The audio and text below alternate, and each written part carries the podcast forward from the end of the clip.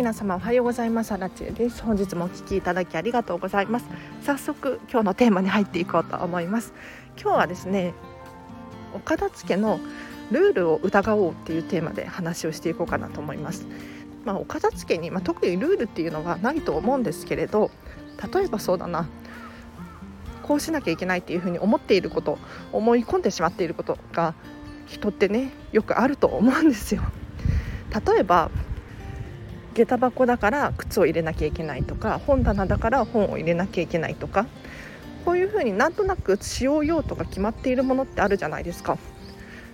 ただよく考えてほしいのは別に靴箱だからといって下駄箱だからといって靴を入れる必要って本当になくって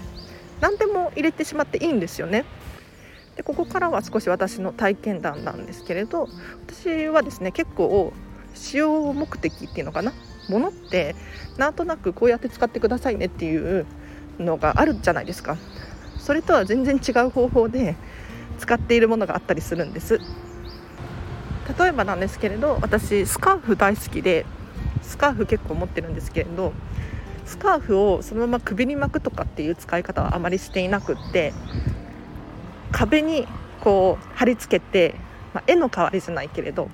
そういう風にしたりとかカバンの取っ手にね巻きつけたりとかして楽しんでいったりしますね。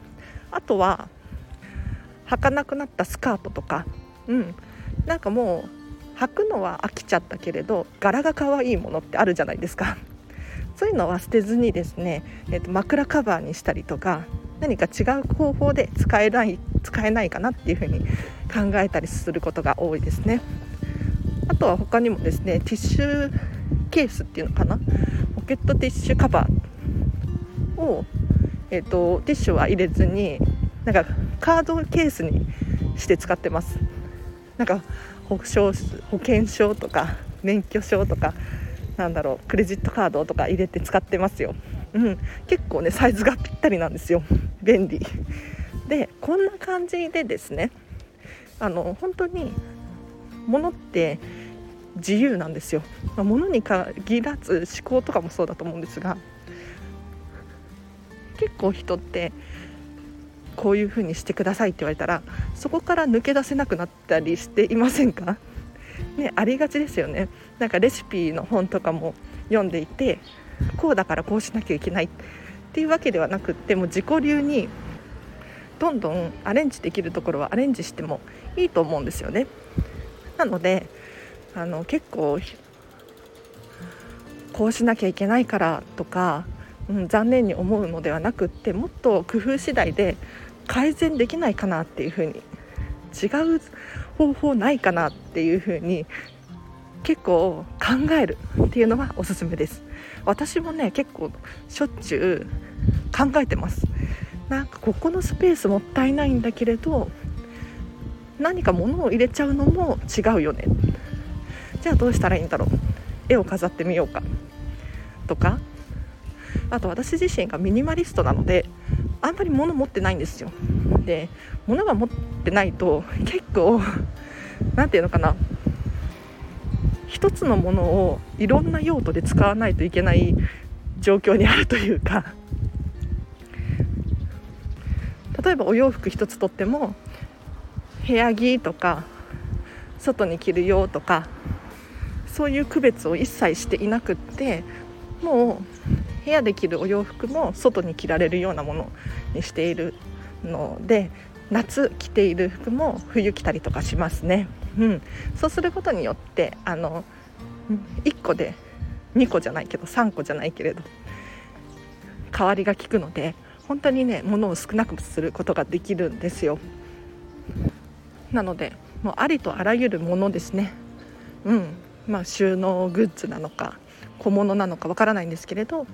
この使い方では使わないんだけれど他に使う方法ないかなっていうふうによくよく考えてみていただくと意外とあ作り直せばいいのかなとか、うん、今リメイクとか流行ってるじゃないですか。そんな感じですね。はい。なので是非参考にしてみてください。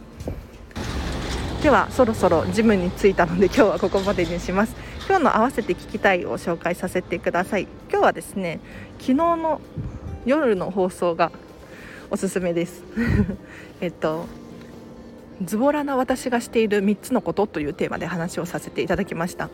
というのもあの私片付きコンサルタントを目指しているんですけれどかなりズボラで手を抜きたいんですよ。でそんな中でもより効果があった3つのことを紹介していますので少しでもね、うん、参考になるところがあると思います。ぜひぜひ覗いてみてください。あとは LINE で公式アカウントやってます。こちらがですね私に直接メッセージを送れる設定にしてありますので荒地さんに伝えたいことがあるとかこのチャンネルのご意見ご感想あとはお片付けのお悩みご質問何でも結構ですので、えっと、ご利用ください。あと私から毎日メッセージが届く設定にしています。設定にしているというか送っています。ので何かね荒地さんからメッセージが来たということでお片付けのモチベーションにつながったりとか、うん、生活のヒントになることをね言ったりしていますのでご活用ください。あと私はですね見習いこんまり流片付けコンサルタントなのでモニターさんを募集しております。お片付けのモニターレッスンを受けてくださる方大募集です。というのもですね私は6月に正式な片付けコンサルタントになる予定なんですがそれまでだと見習い期間中でですね見習い価格というかモニター価格で、えっと、お片付けのコンサルを受けることができますのでめちゃめちゃお得なんですよ。そうで正式なコンサルタントさんに頼むと1レッスン5時間3万3000円なんですが私はですね1レッスン5時間8000円でプラス、えっと、別途交通費いただいていますがこれもねめちゃめちゃお得なのでぜひ5月の末の予約まで受け付けておりますので気になる方いらっしゃったら1回でもいいので受けてみるっていうのはありかなと思います。はいでは今日もお聞きいただきありがとうございます。あんまりね私ね雑談が最近長くってジムの時間が減ってるっていうのに気がついたんですよ。